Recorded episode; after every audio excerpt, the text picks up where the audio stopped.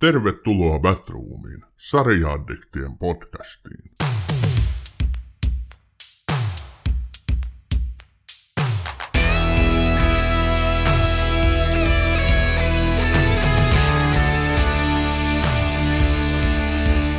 Tervetuloa Batroomiin, hyvät kuuntelijat.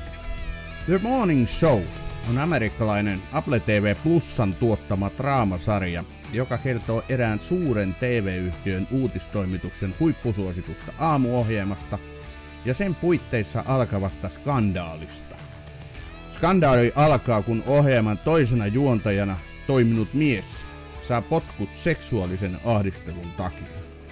Sarja kuvaa skandaalin jälkipuintia ja sitä, millainen vaikutus seksuaalisella ahdistelulla tai pikemminkin sen mieltämisellä on yhtiön keskeisiin työntekijöihin. The Morning Show alkoi Apple TV Plusassa vuonna 2019 ja sitä on tehty nyt kaksi kautta. Sarjan pääosissa ovat muun muassa Jennifer Aniston ja Reese Witherspoon. Tervehdys Ossi, sä sanoit mulle äsken, kun mä sanoin ennen kuin pistettiin reknappi pohjaan, mä sanoin siis sulle, että tästä tulee varmasti hauska, niin sä sanoit, että ei muuten tule. Voitko perustella kantaasi, miksi ei? Hyvää päivää tai iltaa tai aamua kaikille, mihin aikaan nyt kuuntelettekin tätä ja hyvää päivää, iltaa tai aamua.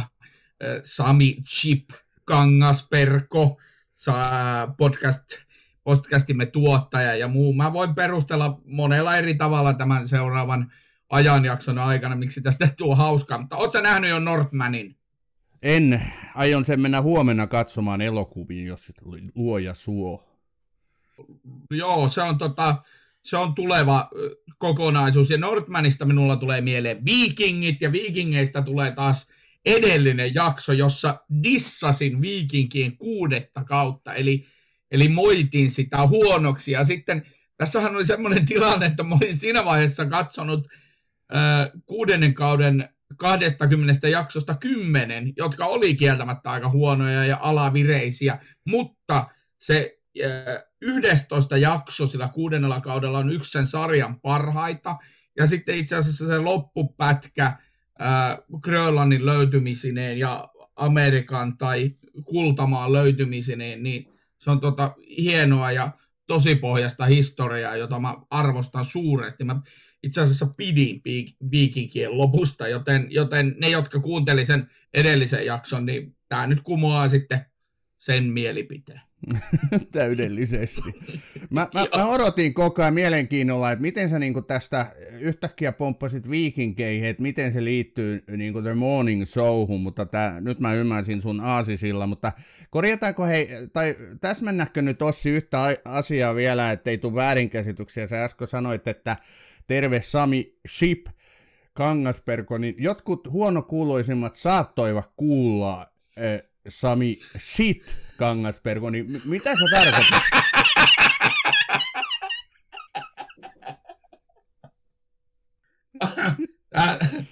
Tässä pitää taidepaussi varmaan, koska nyt repesin vähän liikaa.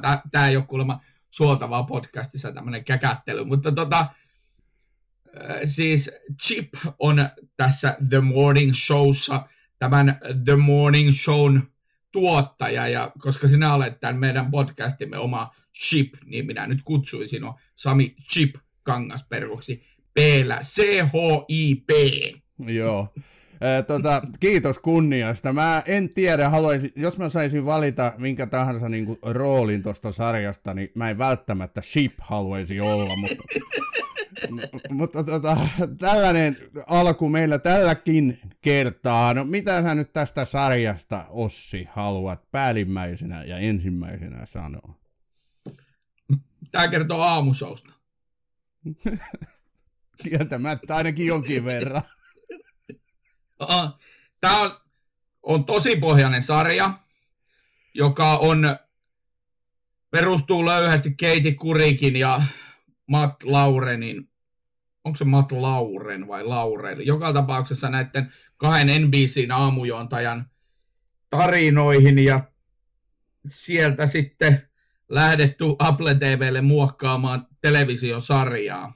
vuonna 2017, ja silloin kun tätä sarjaa alettiin käsikirjoittaa, niin sitten päälle paukahti muun muassa Me Too-liike.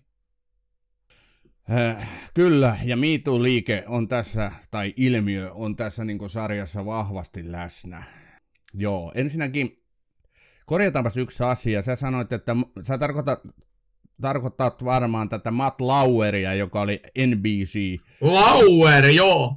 Mutta Kyllä. kun se on kiistetty, eli sekä Aniston että Witherspoon ovat, ja myös tämä Mimi Leder, joka tässä ohjaajana, he ovat kaikki kiistäneet, että tämä mitenkään niin kuin tähän Matt Lauerin seksiskandaalitapaukseen liittyisi tämä sarja. Mm, no, senhän voi, kyllä minäkin voin kiistää, että me puhutaan edes tästä sarjasta. Joo, varsinkin sitten kun tämä napsattaa eetterin ja 20 miljoonaa ihmistä kuulevat tämän meidän jakson, niin sitten sen jälkeen sä voit oikein hyvin kiistää. Okay. Siis joo, myönnetään, ne on kaikki kiistänyt sen, mutta yllättävän paljon tässä on niin yhtymäkohtia tähän kyseiseen tapaukseen. No niin, no eihän siltä voi välttyä. Eli tässä sarjan keskiössä on tosiaan Steve Carellin näyttelemä Mitch Kessler, joka heti sarjan ekassa jaksossa on jo saanut potkut sen takia, että TV-yhtiö ei enää muuta voi, kun hänen seksuaalinen ahdistelutapaus on tullut ilmi. Ja Jennifer Aniston, joka on tämän Steve Carellin tai siis Mitch Kesslerin niin kuin Aisa-pari, juontajapari, niin joutuu elämänsä pyöritykseen. Sen lisäksi, että hän menettää niin kuin suositun parinsa, niin hän joutuu alkamaan kokoamaan omaa elämäänsä ja sitä, että millä tavalla hän tässä tapauksessa on ollut mukana, niin sitä palapeliä. Ja Reese Witherspoonin näyttelemä Bradley Jackson tulee sitten erinäisten vaiheiden tämän Jennifer Anistonin näyttelemän Alex Leavin Aisa-pariksi, ja siitähän tämä eka kausi nyt sitten menee. Kylläpäs meni muuten sekavaksi tämä nyt, mutta sillä tavalla se eka kausi saa alkunsa. Kyllä, ja siitä lähdetään sitten setvimään. Tämähän on sarja, mun mielestä mitä enemmän mä tätä mietin, mehän alustettiin tätä jo hienolla taas WhatsApp-keskusteluilla, ja tuota, tästä sarjasta kertoo tosi paljon mun mielestä sun vastaus yhteen viestiini, minkä laitoin, että en mä ala niin yksityiskohtaisesti sitä lateilemaan, ettei tule mitään juttua, mikä siis kertoo keskustelu, keskustelumme sivusi kaikenlaisia teemoja, mitä tässä sarjassa on. Ja tämä sarjahan käsittelee tosi paljon muun muassa someraivoa eri tasoilla. Tämä käsittelee sitä, ja tämän sarjan keskiössä on siis seksuaalisen ahdistelun takia potkut saanut mies toimittaja.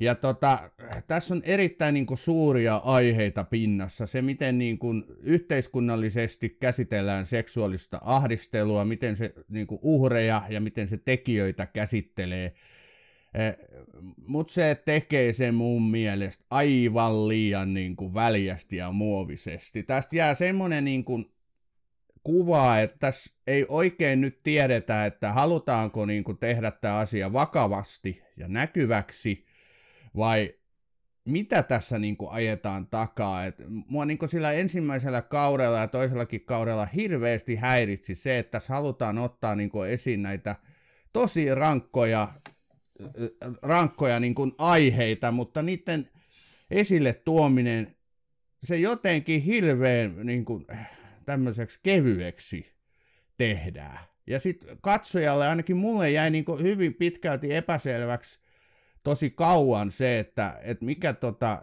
on, onko se Mitch Kessler nyt sitten niin kuin, onko hän siis hyvä vai paha vai mitä hän on, no tietysti se on ehkä tämän sarjan niin kuin yksi sellainen myöskin niin kuin, teema, että katsoja sitten voi itse myöskin vähän hakea vastausta siihen kysymykseen.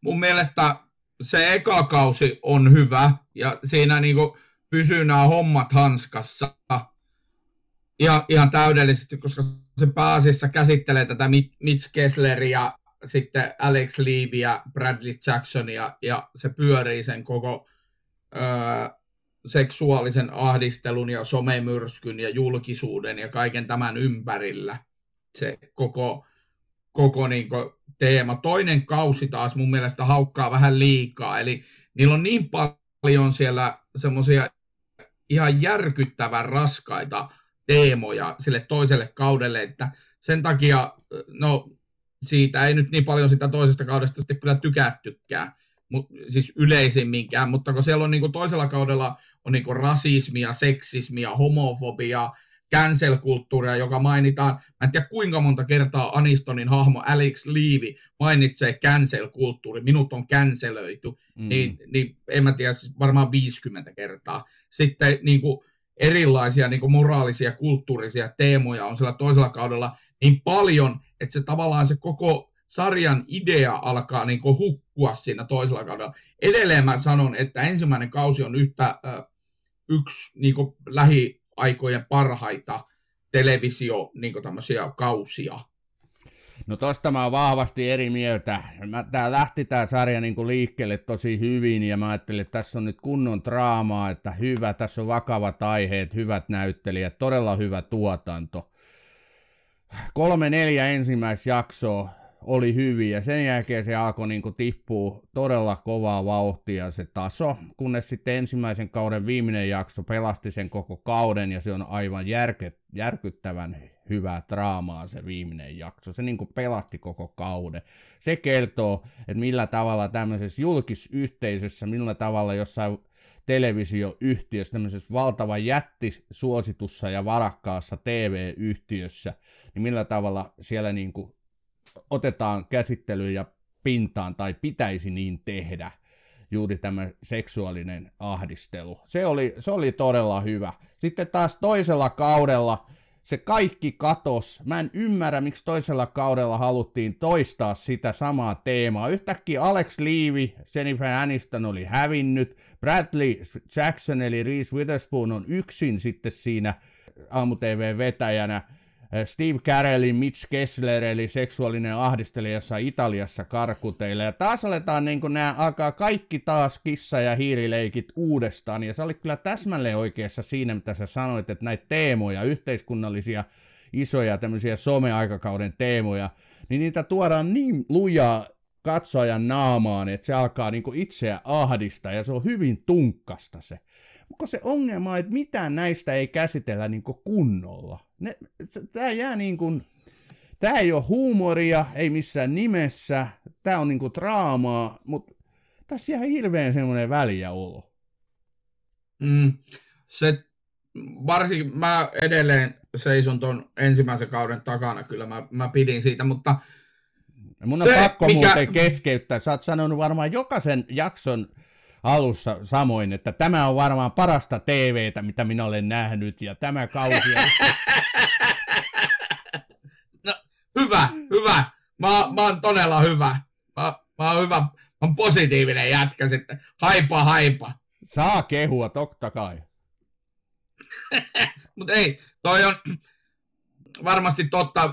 Mä katsoin tota Mark Duplasin haastattelu, joka siis esittää Chip Blackia, tämän TV-yhtiön tuottaja, Morning Show tuottaja tuossa, ja, ja se yhdessä lauseessa siinä haastattelussa heitti semmoisen asian, mikä varmaan kuvastaa, miksi tässä sarjassa on näitä käsikirjoituksellisia ongelmia, eli siis sitä, kun sitä on 19 tai 18 itse asiassa 2018 kuvattu, niin silloin se Me Too-liike oli, tai Me Too oli vahvasti pinnalla, niin sitä sarjaa käsikirjoitettiin samaan aikaan, kun sitä kuvattiin.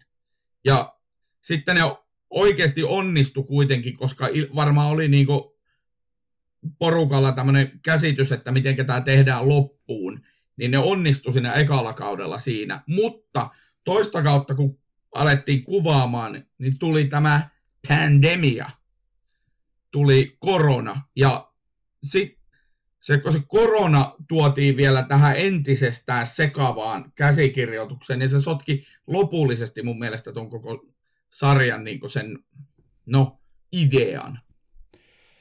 Mä en tiedä käsikirjoituksesta, mutta tässähän oli tuotannossa aika muistakin draamaa kuin tämä Jay Carson, joka oli siis alkuperäinen showrunner ja tota niin, käsikirjoittaja.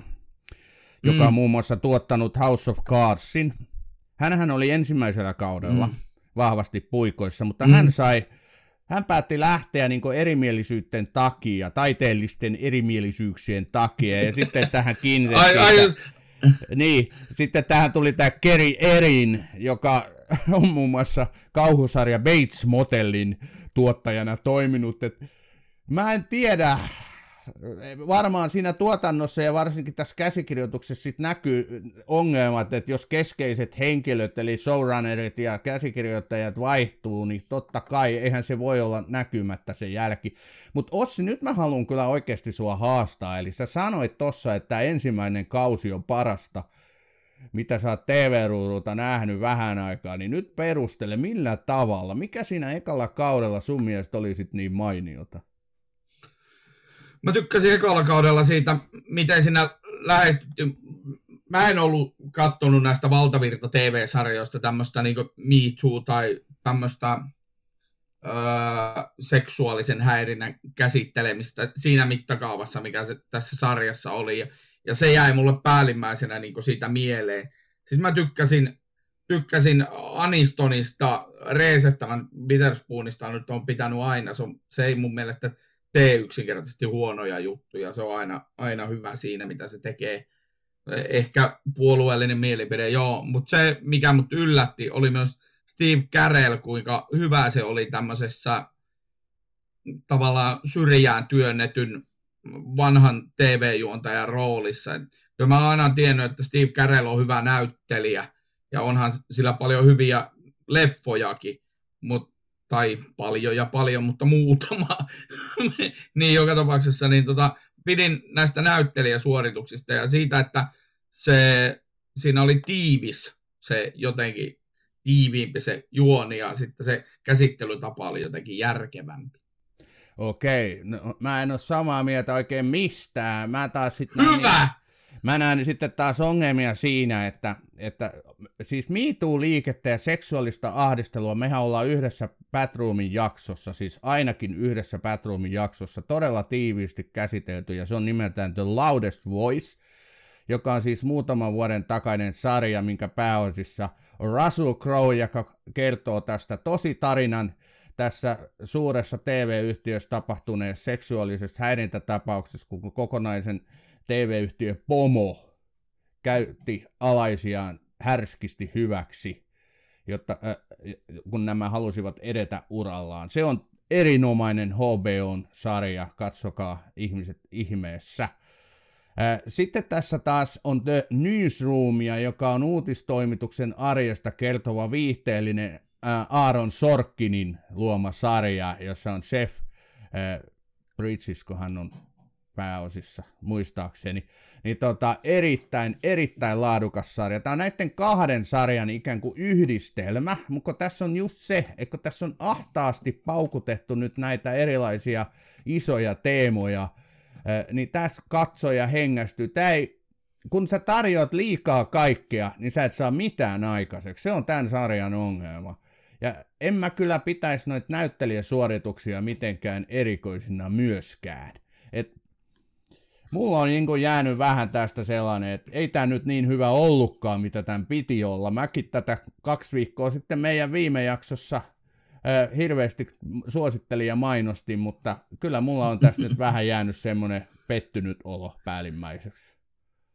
Se tota, mä ymmärsin, että sä et ollut kattonut sitä toisen kauden viimeistä jaksoa. No se on varmaan samanlainen jymypaukku kuin ensimmäisen kauden. Ei, ei, ei, ei ole siinä ihan Anistonilla ihan huikea, mä en spoilaa, mitä katossa. Se on nimittäin, se on murhaa se yksi Anistonin kohtaus, eikä niin millään tavalla hyvässä mielessä, mutta tota, katso se. Ja sitten se Jeff, jota sä sanoit Britsiksi, niin Newsroomissa on siis Jeff Daniels. Daniels, joo, hyvä kun korjasit. Sä et ole sitä Newsroomia nähnyt, katso muuten ihmeessä. Se on oikeasti todella hieno sarja. Tota, mut Jennifer Aniston ja Reese Witherspoon ovat tässä sarjassa hyviä. He vetävät hyvät roolit, mutta kun heilläkin olisi niin paljon enemmän annettavaa, että jotenkin tähän niin kun käsikirjoitukselliseen sekamelskaan hukkuu myöskin heidän erinomainen ammattitaitonsa. Tämä lupaa mm. niin paljon tämä sarja, mutta se toteutus, kun se ontuu, niin eivät nämä huiput pääse silloin myöskään loistamaan. Et mm. Jotenkin, niin kuin mulla jäi myöskin siitä heidän esittämistään henkilöistä, jäi niin kuin sellainen pieni haukotus kummankin, tässä sarjassa, heidän, tässä sarjassa myöskin kummankin niin kuin yksityiselämää halutaan rakentaa suurta draamaa. Sen lisäksi, että on vielä tämä TV-yhtiö ja heidän työpaikkansa suuri draama. Näitä niin kuin, heitellään näitä oksia sinne sun tänne ja jokaisessa on niin kuin, suuri draama päässä. Et... Ja sitten siellä on niin semmoisia käsittämättömiä, että esimerkiksi sillä toisella kaudella, mihin se hukkuu se, sen Alexin lapsi, Mi- mi- mihin se niinku hävi? Yhtäkkiä sitä ei niinku näy enää missään. Tai mihin hukkuu sen Jankon, eli säääijän, niin tämä tyttöystävä, mikä oli samassa Joo. työpaikassa, mitä myöskin käsitellään siinä ekalla kaudella, että heillä on romanssi työpaikalla samaan aikaan kuin työpaikalla on seksuaalinen ahdisteluskandaali se on tavallaan ihan mielenkiintoista, koska he aidosti kumpikin vakuuttaa, että he ovat aidosti rakastavaisia, eikä tässä ole mistään hyväksikäytössä kyse. No okei, sitten se yhtäkkiä se tyttöystävä häviää ja, ja sitten tämä ja, Janko jää vaan toiselle kaudelle ja sitten hän, joo, tää, sitten tuodaan toiselle kaudelle semmoinen teema, että kulttuurinen omiminen. Eli Kyllä. kun tämä sääprofeetta tai säämies sanoo, että, että hän haluaisi, niin, että tämä on hänen oma totemieläimensä, niin sitten alkaa skandaali, että ainoastaan alkuperäiskansat Amerikassa saavat käyttää sanaa totemieläin, että muu on kulttuurista omimista, että sä, sä et voi sanoa, että leikillisesti, että pesukarhu on sun totemieläin. Ja sitten Joo, sekin... tulee tämä anteeksi pyyntö hässäkkä ja kaikkea, ja se on sinänsä ihan niin. mielenkiintoista. Tämähän on niin kuin nykyaikaa some just täynnä tätä, mutta sekin, mm. se jää tässä sarjassa kuitenkin taas sekin aihe vähän niin kuin pintapuoliseksi. Ja sitten mun mielestä itse asiassa sarjan yksi parhaita sivuhahmoja on tämä ärsyttävä äh, Desean Terry, tämä afroamerikkalainen siis, äh, juontaja, joka pyrkii tähän näiden aamushown tähtien paikalle jo, joka, on niinku, joka vetelee milloin rasistikortteja, milloin homofobiaa, milloin mitäkin e-, esiin siinä, niitä muita kohtaa. Vähän niin kuin pikkusen huumorilla, mutta se ei aina tipu se huumori. Ja miksi yhtäkkiä Reese Witherspoonista tehdään niin kuin homoseksuaali? Niin, tai, tai bi. Biseksuaali. Niin. niin. Ensimmäisellä kaudella hänellä on mies, ja perhe. Joo, ja, to, ja, mies, ja toisella, ka- toisella kaudella hän on, onkin yhtäkkiä naisen kanssa. Joo. Tämä on sitten... niinku järkyttävän sekavaa. Oo, mutta sanotaan tästä naisesta, että sun Julian Marko olisi, niin tota, se oli vissi, tämähän on muutenkin niinku kaverimeiningillä tuntuu olevan, kun Aniston ja Witherspoon on todella hyviä kavereita, siis ihan ilmeisesti viettävät keskenään jopa aikaansa, niin tota, sitten he ovat sitten niin hommanneet Margoliksen siihen niin mukaan. mutta, mutta kieltämättä se käsikirjoituksellinen pointti niin on aika omituinen. Tästä olisi paljon parempi saatu. En mä nyt sano, että mä oon huono, en mä halua murskata tätä, mutta kun tämä lupasi niin paljon enemmän siinä alussa. Ja mm. tässä näkyy se laatu siinä, että tässä ei ole kyllä, niin kuin, tässä ei todellakaan olla niin kuin, napeilla pelattu, että 15 miljoonaa dollaria per jakso ja muuten – Aniston ja Witherspoon saa kummakin kaksi miljoonaa per jakso, että tota, kohtuu palkkiot heillä, mutta se, se lupas niin paljon enemmän ja sitten se hukkuu tämmöiseen sekametelisoppaan se kaikki lupaus. Mut mä siis haluaisin... sanoit, sä, sanoit sä, että ne sai siis kaksi miljoonaa per jakso per naama? Kyllä. Siis niin kuin, Eikä siinä niin ole, kuuntele, siinä ei ole edes näitä tuotantopalkkioita ja sitten näitä ownership pointseja, mitä ne nyt sitten onkaan. Et se on riihikuivaa si- rahaa heille. Siis ne saa niin, kumpikin niin 40 miljoonaa näistä Joo. kahdesta. Tiedätkö mikä on huvittavaa? Huvittava yksityiskohta no. on se, että nämä heidän roolihahmonsa, eli tämä Alex Levy ja Bradley Jackson, niin hekin saivat 40 miljoonaa vuodessa. Joo. Kyllä, siis yhteensä. 20 miljoonaa per naama. Eli ihan sama summa. Aika huvittavaa sikäli. Kyllä, mutta tota, eli kyllähän tämä odote, tai on ladattu valtavat niin onnistumispaineet tälle sarjalle, ja kyllähän tämä ilmeisesti katsoja on mukavasti, mukavasti kerännytkin. Mennään ehkä niihin kohta, mutta mä haluaisin Ossi, että me pilkottaisiin nyt tämän sarjan suuret teemat jotenkin. Eli kun me puhutaan nyt seksuaalisesta ahdistelussa, mikä tässä TV-yhtiössä käy ilmi, mi- mihin se, äh, se Steve Carrollin niin kuin, roolihahmo Mitch Kessler on syyllistynyt. Alkuun on vähän epävarma, että onko se syyllistynyt yhtään mihinkään, mutta kyllä se sitten niin kuin ekan kauden aikana tuodaan ilmi, että on syyllistynyt. Ja hänhän vakuuttaa niin kuin syyttömyyttä. Ja samanaikaisesti siellä sitten kipuilee tämä Alex Levy, että tota, hän menettää parhaan ystävänsä ja huippusuositun parinsa. Että hän on ihan tyhjän päällä. Mm, mitä nyt haluat mun sanoa? Mun Mä mielestä... haluan kysyä sulta, että kun me puhutaan seksuaalisesta ahdistelusta, mikä on niin kuin varmaan se suurin teema tässä sarjassa, tai sen pitäisi olla, niin mitä mieltä sä olet? Esitetäänkö se, se tässä sarjassa sillä tavalla selvästi, että sä niin kuin katsojana pysyt koko ajan mukana, missä sen kanssa mennään?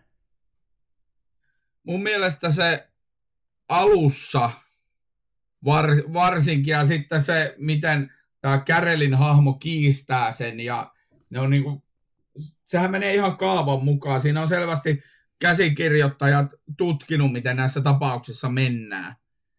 Niin se on todella niinku, no se on uskottavaa. Ja siitä mä pidän, mutta kuuntele loppuun. Mutta sitten se, että miten niin siinä aletaan vatvomaan tavallaan sitä asiaa niin paljon, että se lopulta se e- eka kausikaan ei tietyllä tavalla ota kantaa siihen, vaan se jättää tosiaan, niin kuin sä sanoit tuossa alussa, niin se jättää sille katsojalle sen mahdollisuuden, että kuka tässä on syyllinen ja kuka ei. Niin se on eh, katsomisen kannalta ehkä raskasta, mutta mun mielestä se on todellisuuden kannalta ihan niin kuin, tietyllä tavalla ihan oikein, koska jos ajatellaan, että, tämä Anistoni esittämä Alex Levy ja tämä Steve Carelli esittämä Mitch Kessler olisi ollut 15 vuotta duunikavereita, niin onhan niille nyt jonkunlainen ystävyys muodostunut. Joo, joo. Se on ihan totta, ja osuit naulan kantaa sitä, että et kyllähän se niinku tavallaan on aidon tuntuista se, että miten tämmöinen valtava skandaali käsitellään niinku yksilötasolla, uhri ja syyllinen tai syylliseksi osoitettu ja sitten nämä työkaverit. Joo, se on ihan jees. Tulee mieleen se Harvey Weinsteinin tapaus, joka mä en tiedä, oliko se tämän sarjan tekohetkellä myöskin aika iso, valtavan iso, eli tämä huipputuottaja mm. Harvey Weinstein, joka jäi kiinni useitten naisten. Siitähän se MeToo-liike sai alkunsa, ja mä luulen, että tämä sarja niin kuin tavallaan myöskin siitä valtavasta ää, aiheesta ottaa, niin kuin, että se haluaa käsitellä sitä tämän sarjan muodossa myöskin. Se, miten toi Steve Carell esittää sitä Mitch Kessleria, ja just kun se alkuun, niin kuin, että ei hän ole mitään tehnyt, ei hän ole mitään tehnyt väärää ainakaan, ei hän ole raiskannut, eikä hän ole ahdistellut, mutta eihän se sitä kiistä, etteikö nämä teot olisi tapahtunut. Mutta raiskauksestahan ei niin sillä tavalla ole kyse, että sä olisit väkisin maannut, mutta se, että mitä sä oot niiden naisten kanssa tehnyt, niin sehän tässä niin kyllä tulee selväksi aika nopeastikin. Että eihän mikään viaton Niin ennen, kuin, en, ennen kaikkea tuossa on kysymys ei pelkästään sitä seksuaalisesta toiminnasta, vaan vallankäytöstä, siitä miten se niin tämän ö, televisioyhtiön tähtihahmona kä- käyttää valtaa hyväkseen näiden ö, itseään avustavien ja muutenkin tässä televisioyhtiössä työssä olevien nuorempien naisten kanssa. Niin, ja hän ei näytä tajuavan sitä, että jos tämmöinen suhteellisen nuori, kunnianhimoinen työntekijä, joka haluaa edetä urallaan, niin jos tämä alkaa ehdotteleen niin kuin petipuuhia tämmöiseen henkilöön, niin toinen ei uskalla kieltäytyä, koska kokee, että siitä olisi hänelle, hänen urallaan haittaa. Siinä se valta-asema just näkyy, ja sitä se Mitch Kessler ei ainakaan sarjassa suostu ääneen toteamaan muuta kuin sitten toisen kauden tietyssä jaksossa. Mutta mm. tota, et se, se niin eka kausi keskittyy hyvin pitkälti siinä, että se haluaa se Kessler niin kuin maineensa korjata edes jollakin tapaa. Ja sitten hän hakee näitä liittolaisia. Ja sitten tämä Anistonin Alex Leavy, niin hän on niin kuin ristiriitainen. Hänellä on rakkaussuhde, niin kuin, tai on niin kuin työkaveriin niin kuin valtavan suuri äh, rakkaussuhde, arvostus ainakin, ja ystävyys ja kaikkea. Ja äh, hän kipuilee sitten sen tilanteen kanssa sillä tavalla. Hän niin kuin, haluaisi pitää vaan silmä kiinni, mutta se ei, se ei onnistu. Kyllä, ja sitten se mikä siinä mun mielestä heijastelee varmaan, tai mistä minä tiedän, minä olen ison TV-yhtiön hallinnossa ollut vielä toistaiseksi. Mutta tota, joka tapauksessa niin se, mikä heijastelee mun mielestä todellisuutta, on nämä aivan absurdit keskustelut tämän televisioyhtiön johdon kanssa, jossa ne niinku tuntuu, että kaikki on aivan pihalla kaikesta ja kukaan ei tunnu niinku oikein tajuava, että se on niin jatkuvaa tavallaan tämmöistä tulipalojen sammuttamista, se tilanteen hoitaminen, eikä siinä kukaan niin lopulta ole kiinnostunut sitä itse asiasta, siitä seksuaalisesta häirinnästä, vaan ne oikeasti haluaa vaan, että se mainehaitta häviää sitä yhtiöltä. Mm. Ja sitten se yhtiön suurin johtaja, hän ostaa erään henkilön rahalla hiljaiseksi. Ja se on kyllä niin kuin, mm. sinänsä taas uusi tällainen suuri, ö, miten se sanotaan, tarinallisesti suuri asia, joka sitten taas johtaa tiettyyn suuntaan. Mä olisin niin toivonut, että kun tämä olisi pysynyt jotenkin tiiviinä, eli että jos tässä olisi tätä seksuaalista ahdistelua vaan käsitelty niin yhtiön ja henkilöiden ja kaikkien näiden näkökulmasta, niin tämä olisi ollut tosi jees yksi teema, kaksi teemaa, neljä teemaa, 15 teemaa, 87 teemaa. Se olisi niin ollut tosi hyvä, jos siinä olisi pysytty siinä seksuaalisessa häirinnässä niin teeman puolesta ja käsitelty enemmän, käyty sen läpi. Mutta mut sitten niin kuin me ollaan moneen kertaan nyt sanottu, niin toisella kaudella tuli niin monta erilaista näkökulmaa tähän maailmaan. Sekin oli aivan absurdi, kun siihen tuotiin tämä asialastaustainen nuori tuottaja, Jo, jo, joka niin kuin tuli ilmentämään tätä ö, korona-ajan alussa ollutta aasialaisvihaa, mikä oli Amerikassa ja monen ympäri maailmaa siis ihan totta. Mutta silti, että mik, miksi sekin piti siihen tuoda, niin. koska se, se niin kuin hajotti se, sitä kokonaisuutta aivan, aivan siitä muuten sanotaan, siinä on yksi parhaita heittoja. Siis koko sarjassa on kyllä hyviä siis quoteja. Siinä on semmoisia siis lainauksia, joita mä olen naurannut, mutta tässä on yksi parhaita, kun Alex Leavy sanoi tästä aasialaistaustaisesta tuottajasta, että minulla on vanhempia puseroita kuin hän on. Joo. Niin, mun mielestä aika hyvin, mä luin yhden kriitikon sanoman, ja hän sanoi, että, että Morning Shown toinen kausi on niin täynnä erinomaisia hetkiä, mutta siinä on ongelma, että liian monet hahmot yrittävät liian monta kertaa esittää liian suuria asioita, mutta katsojille jää olo siitä, että mitä he oikein yrittivät sanoa. Tämä oli nyt vähän kökkö suomennos, mä en tota englanninkielistä alkuperäistä tekstiä, niin osannut sen paremmin kääntää, mutta mun mielestä toi niin osuu ytimeen, toi tulkinta, analyysi, siitä toisesta kaudesta varsinkin. Et, et ensimmäiset seitsemän jaksoa toiselta kaudelta oli tuskasaa seurattavaa. Siinä alussa taas rakennetaan samaa palapeliä. Sitten tuodaan uusia hahmoja ja sitten tuodaan vanhoja hahmoja tak- takaisin sinne TV-toimitukseen. Mutta sitten tulee se seiska jakso, missä se Mitch Kessler sitten avautuu tälle Alex Leaville siellä Italiassa, jossa hän on maanpaossa ja sitten tulee koronat ja kaikki. Niin tota, siinä on sitä jotain ja sehän päättyy sitten suureen pommiin se seitsemäs jakso ja kahdeksalle, kahdeksannessa jaksossa sitä niin jatketaan. Se on todella hyvää draamaa. Yhdeksäs jakso mulla on vielä pikkusen keske. Et tota, siinä loppupuolella, toisen kauden loppupuolella ollaan sitten taas niin hyvässä menossa. Ja siinä se onnistuu tämä sarja. Et tässä on niin valtavan suuria ylämäkiä ja alamäkiä, koko ajan hyvin tempoilevaa, niin kuin, ei voi sanoa, että olisi tasaista laatua. Tämä on Batroom. No nyt ollaan asian ytimessä. Tässä ei todellakaan ole tasasta laatua, ja se näkee tosi hyvin noissa IMDB-arvioissa, mitä tämä, tämä sarja eri jaksoilla on, että eka kaudella ei ole vissi yhtään jaksoa alle kasi arvioita, mutta sitten se koko tois, toinen kausi on kuudesta ja puolesta kahdeksaan ja puoleen, ja se on niin, ei voi puhua tasaisesta laadusta. Ei todellakaan niin. Mutta jos me nyt puhutaan näistä hahmoista ja näyttelijöistä vielä hetki, niin toi Anistonin ja Witherspoonin hahmot tulikin tuossa jo aika pitkälti käsiteltyä, mutta mun mielestä onnistujia tässä sarjassa on tämä Billy Crudapin näyttelemä Cory Ellison. Hän on muuten ens, ainoa, joka tästä sarjasta oikeasti voittanut jotain, eli hän voitti Emmin toisella kaudella tästä sarjasta, niin hän on todella mielenkiintoinen ja hyvä hahmo. Mä pelkäsin koko ajan sitä, että hän onkin konna.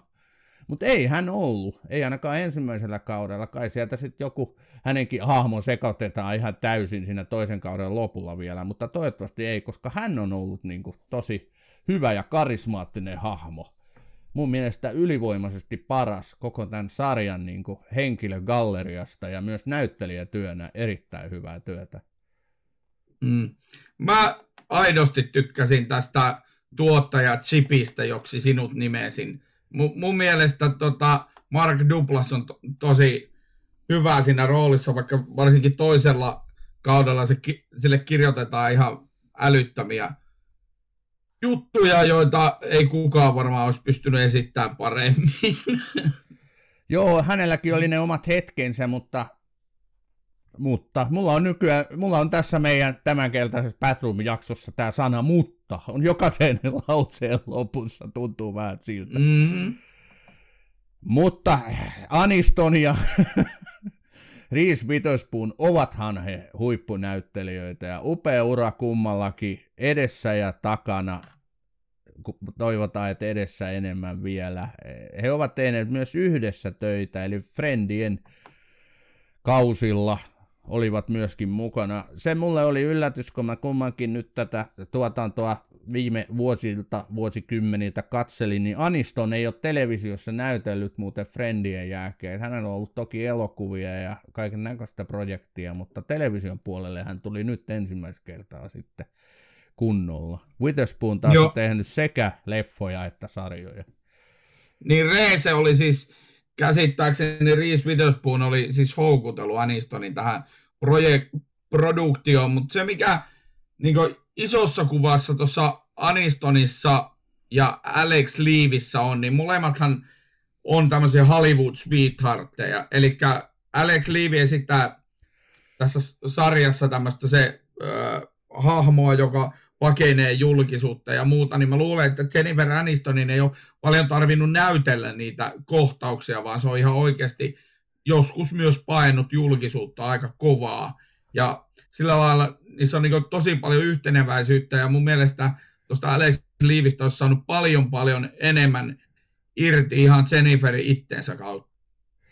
Joo, sä taidat viitata, niin Witherspoonillahan oli se yksi skandaali, kun hän oli poliisin kanssa joutunut käsikäähmään, oli se, että hänen poikansa on jäänyt kiinni rattijuopumuksesta, niin sitten Witherspoon äitinä ei ollut oikein suvainnut tätä viranomaisen menettelyä, ja oliko niin, että hän on saanut syytteen viranomaisen väkivaltaisesta vastustamisesta, vai mikähän tämä oli. Joku tällainen kupru se taisi olla, siitäkin on nyt jo melkein kymmenen vuotta aikaa. Mutta... Niin mä puhun siis Jennifer Anistonista, mutta joo, Reese Witherspoonilla on tuo kupru todella, todella taustalla.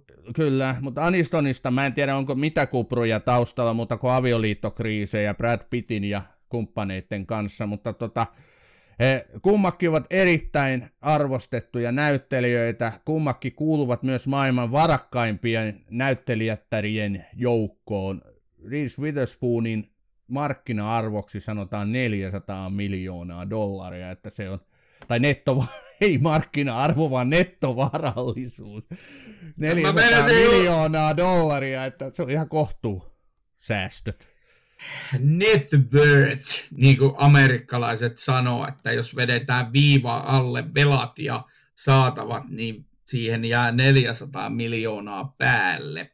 Mutta Kyllä. joo, se on Anistonin hienoja juttuja on mun mielestä Friendien jälkeen ollut nämä monet erilaiset vierailut ympäriinsä. Sitten mun mielestä oli ihan oikeasti hauska toi Millerit, se komedia, minkä se teki. Mä katson niin vähän komedioita, että mä en ole Anistonia bongannut mielestäni missään elokuvissa. Mä tiedän kyllä, missä hän on ollut ja mitä hän on näytellyt, mutta ne leffat on jäänyt meikäläiseltä katsomatta.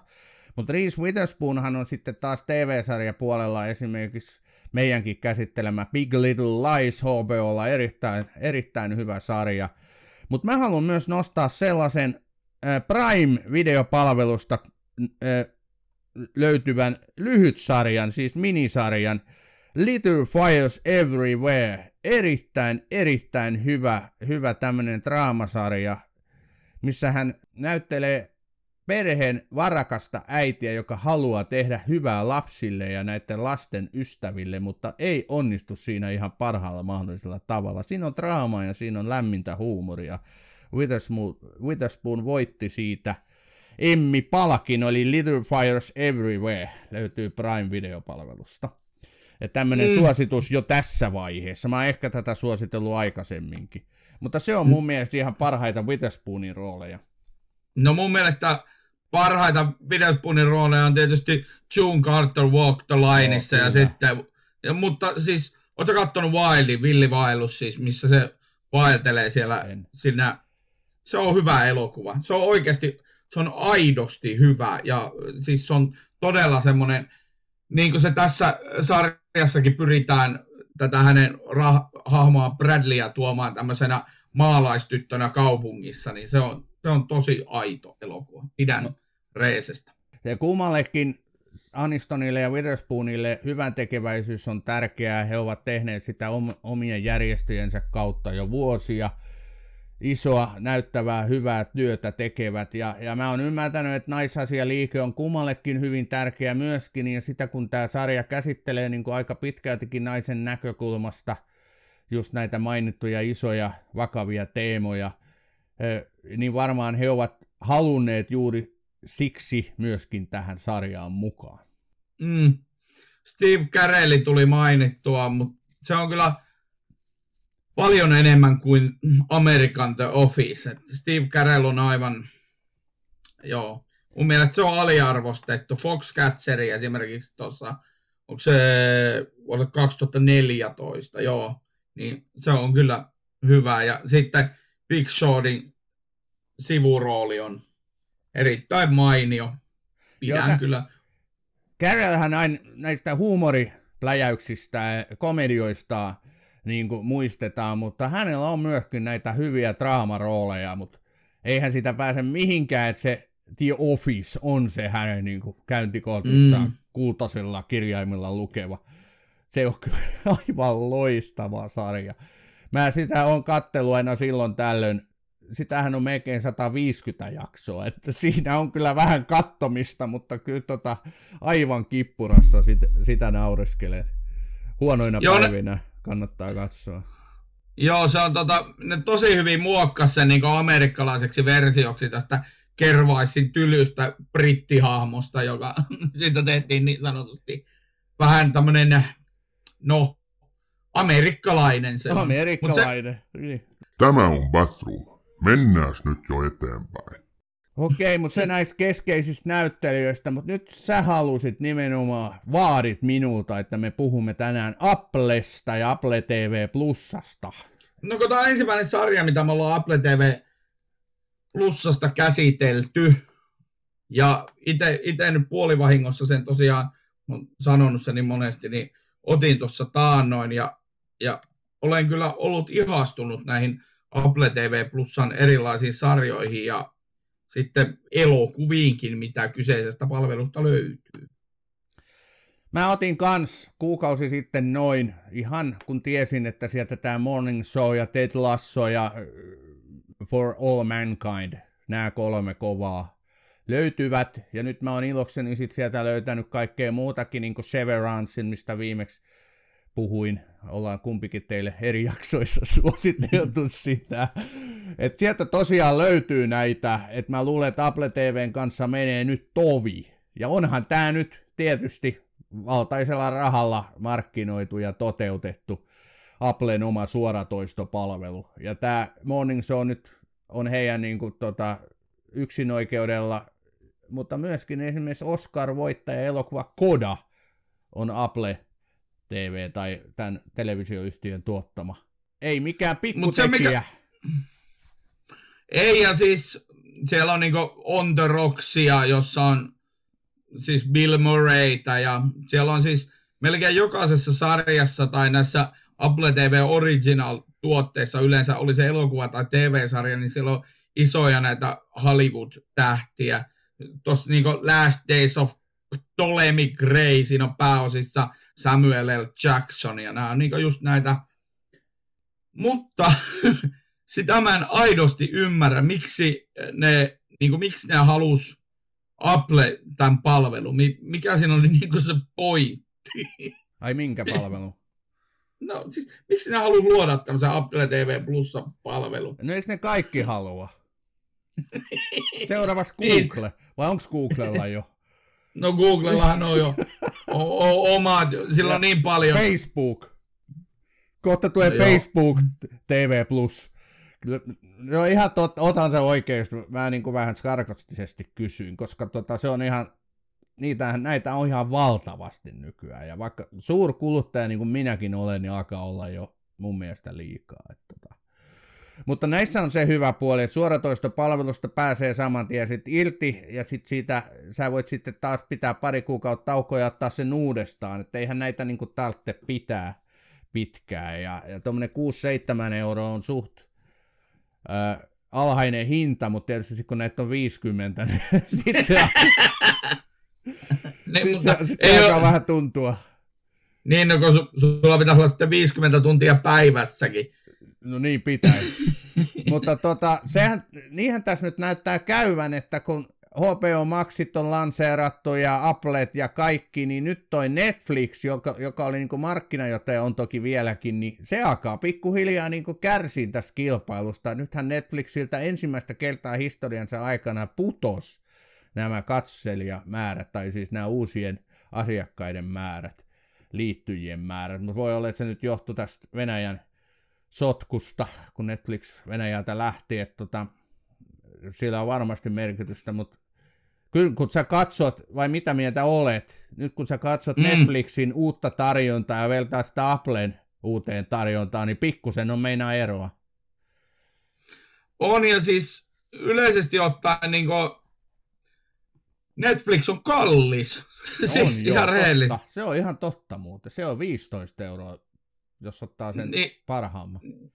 Niin, jos ottaa, ja se halvempikin oli, oliko se 10 vai 11 euroa, että, että siis niin kuin, tuolla on yhdet hakenut vaikka mitä syitä erilaisista liikkeistä ja voukismista ja kaikesta muuta haettu niin kuin, syiksi sille, että miksi Netflix tippuu, mutta kukaan ei jaksa katsoa sitä, että ei Netflixillä koskaan sen olemassaolon aikana ollut tällaista kilpailutilannetta, mikä niillä on.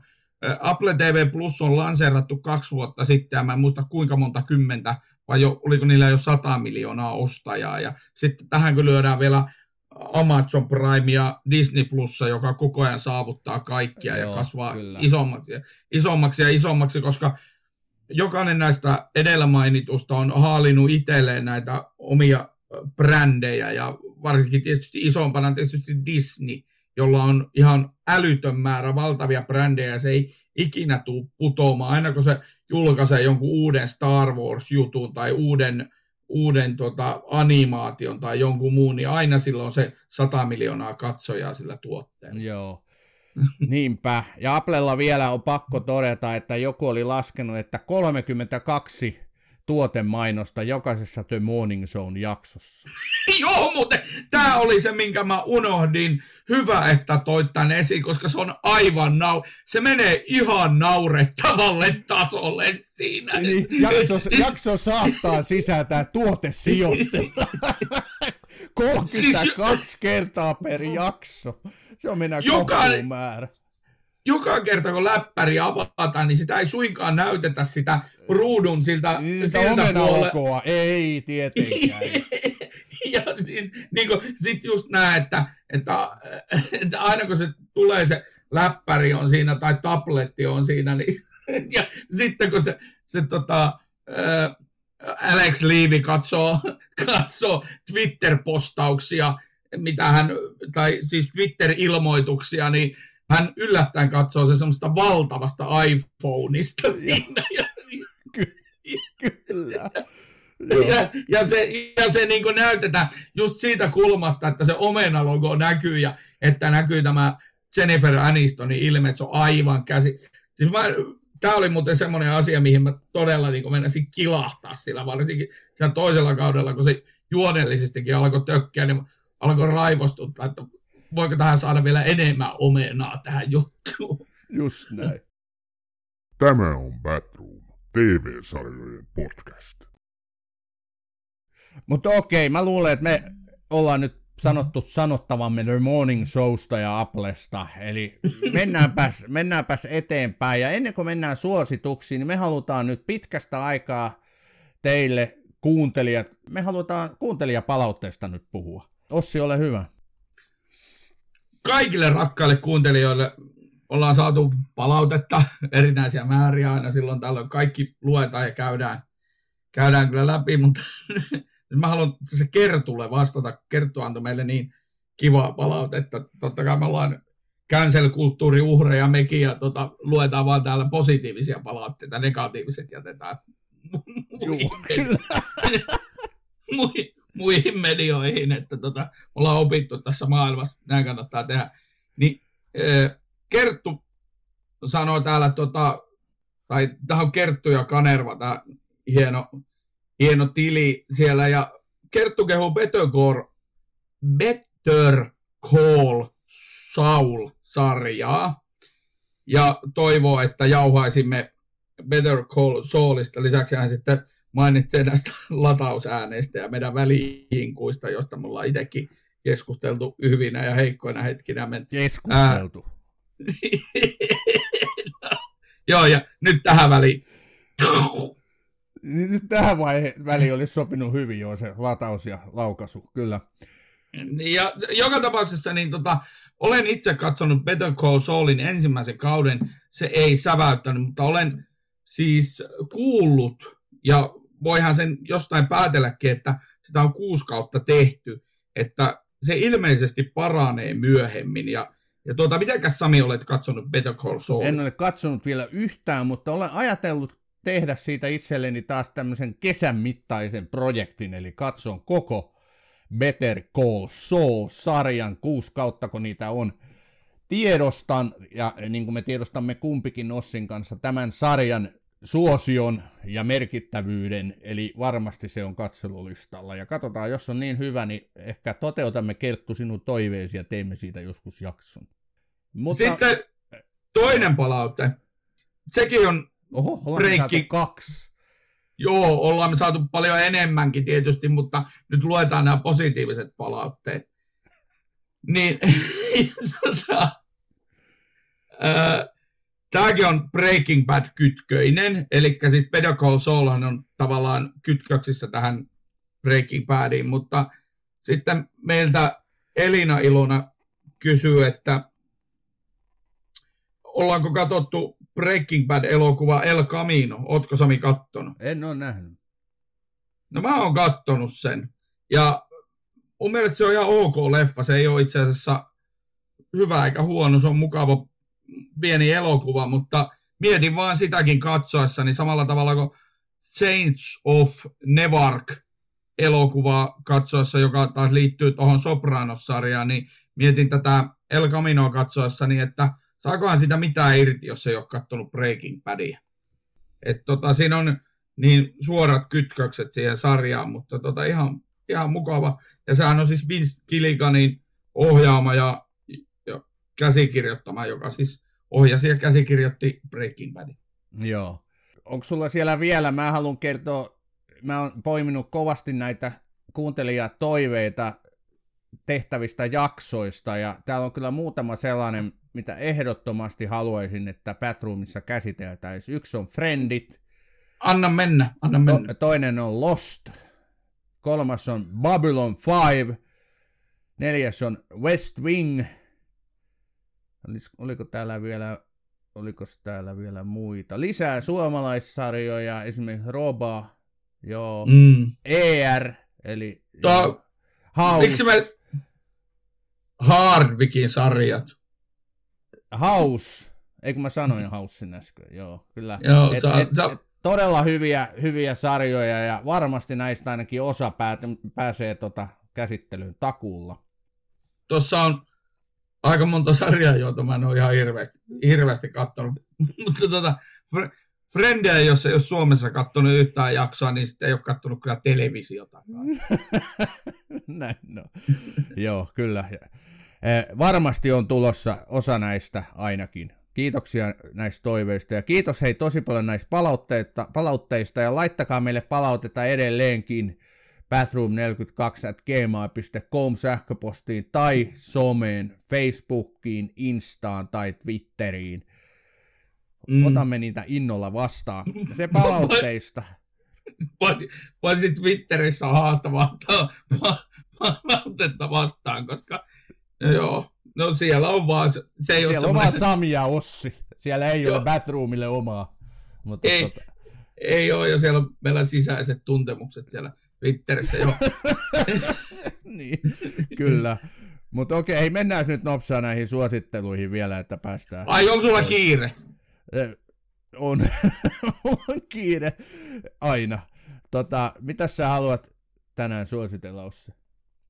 Mä haluan suositella Afterlifea. Mä en ole ihan varma aidosti, onko mä suositellut sitä aikaisemminkin jo tässä sarjassa, mutta podcastissa, mutta jos on, niin hyvä näin. Kattokaa Afterlife. Sen kolmas kausi tuli tuossa muutama kuukausi sitten. Nyt eletään siis huhtikuuta 22 ja se on tosi ihana.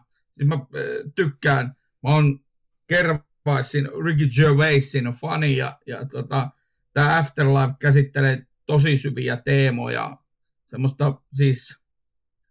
Öö, se sarja alkaa siitä, että Gervaisin esittämän päähenkilön vaimo kuolee ja sitten se koko sarja käy kolme kautta, kolme lyhyttä kautta, kuusijaksoisia kausia läpi tätä Hervaisin surua. Hän Hervais asuu ja työskentelee semmoisessa pikkukylässä toimittajana ja se, siinä on välillä todella absurdia huumoria. Siinä käsitellään surua tosi semmoisesta mielenkiintoisesta näkökulmasta.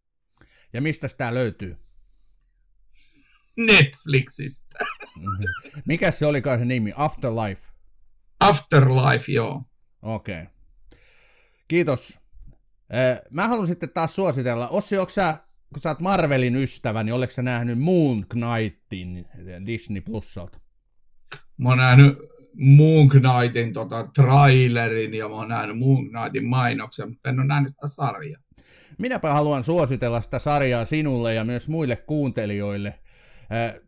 Marvelhan on pläjäyttänyt nyt tänä vuonna ja viime vuonna varsinkin useita hyviä ja laadukkaita sarjoja iloksemme, ja Moon Knight kyllä jatkaa tätä laadukkaiden ja hyvien sarjojen niin kuin esiin marssia, eli Moon Knight on siinä, sillä tavalla erilainen Marvel-sarja, että, että tämä on hyvin paljon väkivaltaisempi kuin ne muut, ja, ja tämä hahmo ei ole niin perus Marvel-hahmo kuin ehkä näissä muissa, mutta tämä on erittäin äh, kiehtova, hyvin toteutettu, laadukas sarja.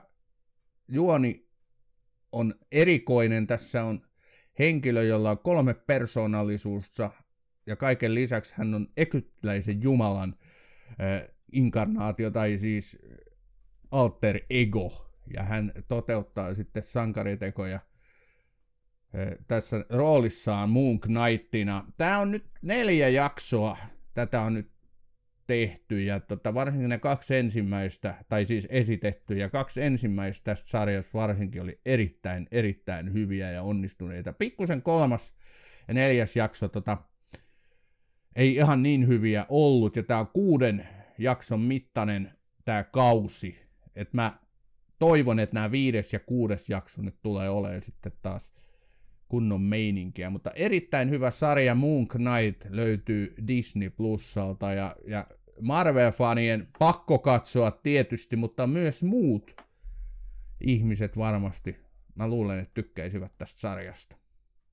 Tosikoille en tosiaan mm. toki suosittele, eli Ossi, ole hyvä, käy Moon Knightin kimppuun.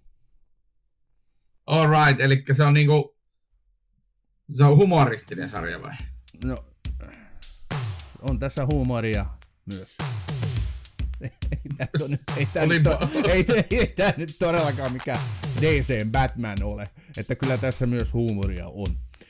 Mutta joo. Okei, se tota suositteluista ja se tästä erittäin sekavan olon jättäneestä Batroomin tämänkertaisesta jaksosta. Toivottavasti saitte jotakin irti. Mehän sitten taas kahden viikon päästä sekoillaan lisää. Katsotaan nyt sitten, mikä on sitten sen kertainen jakso aiheena. Kiitos kaikille kuuntelijoille. Kiitos. Kiitos Sami Chip Kangasberg.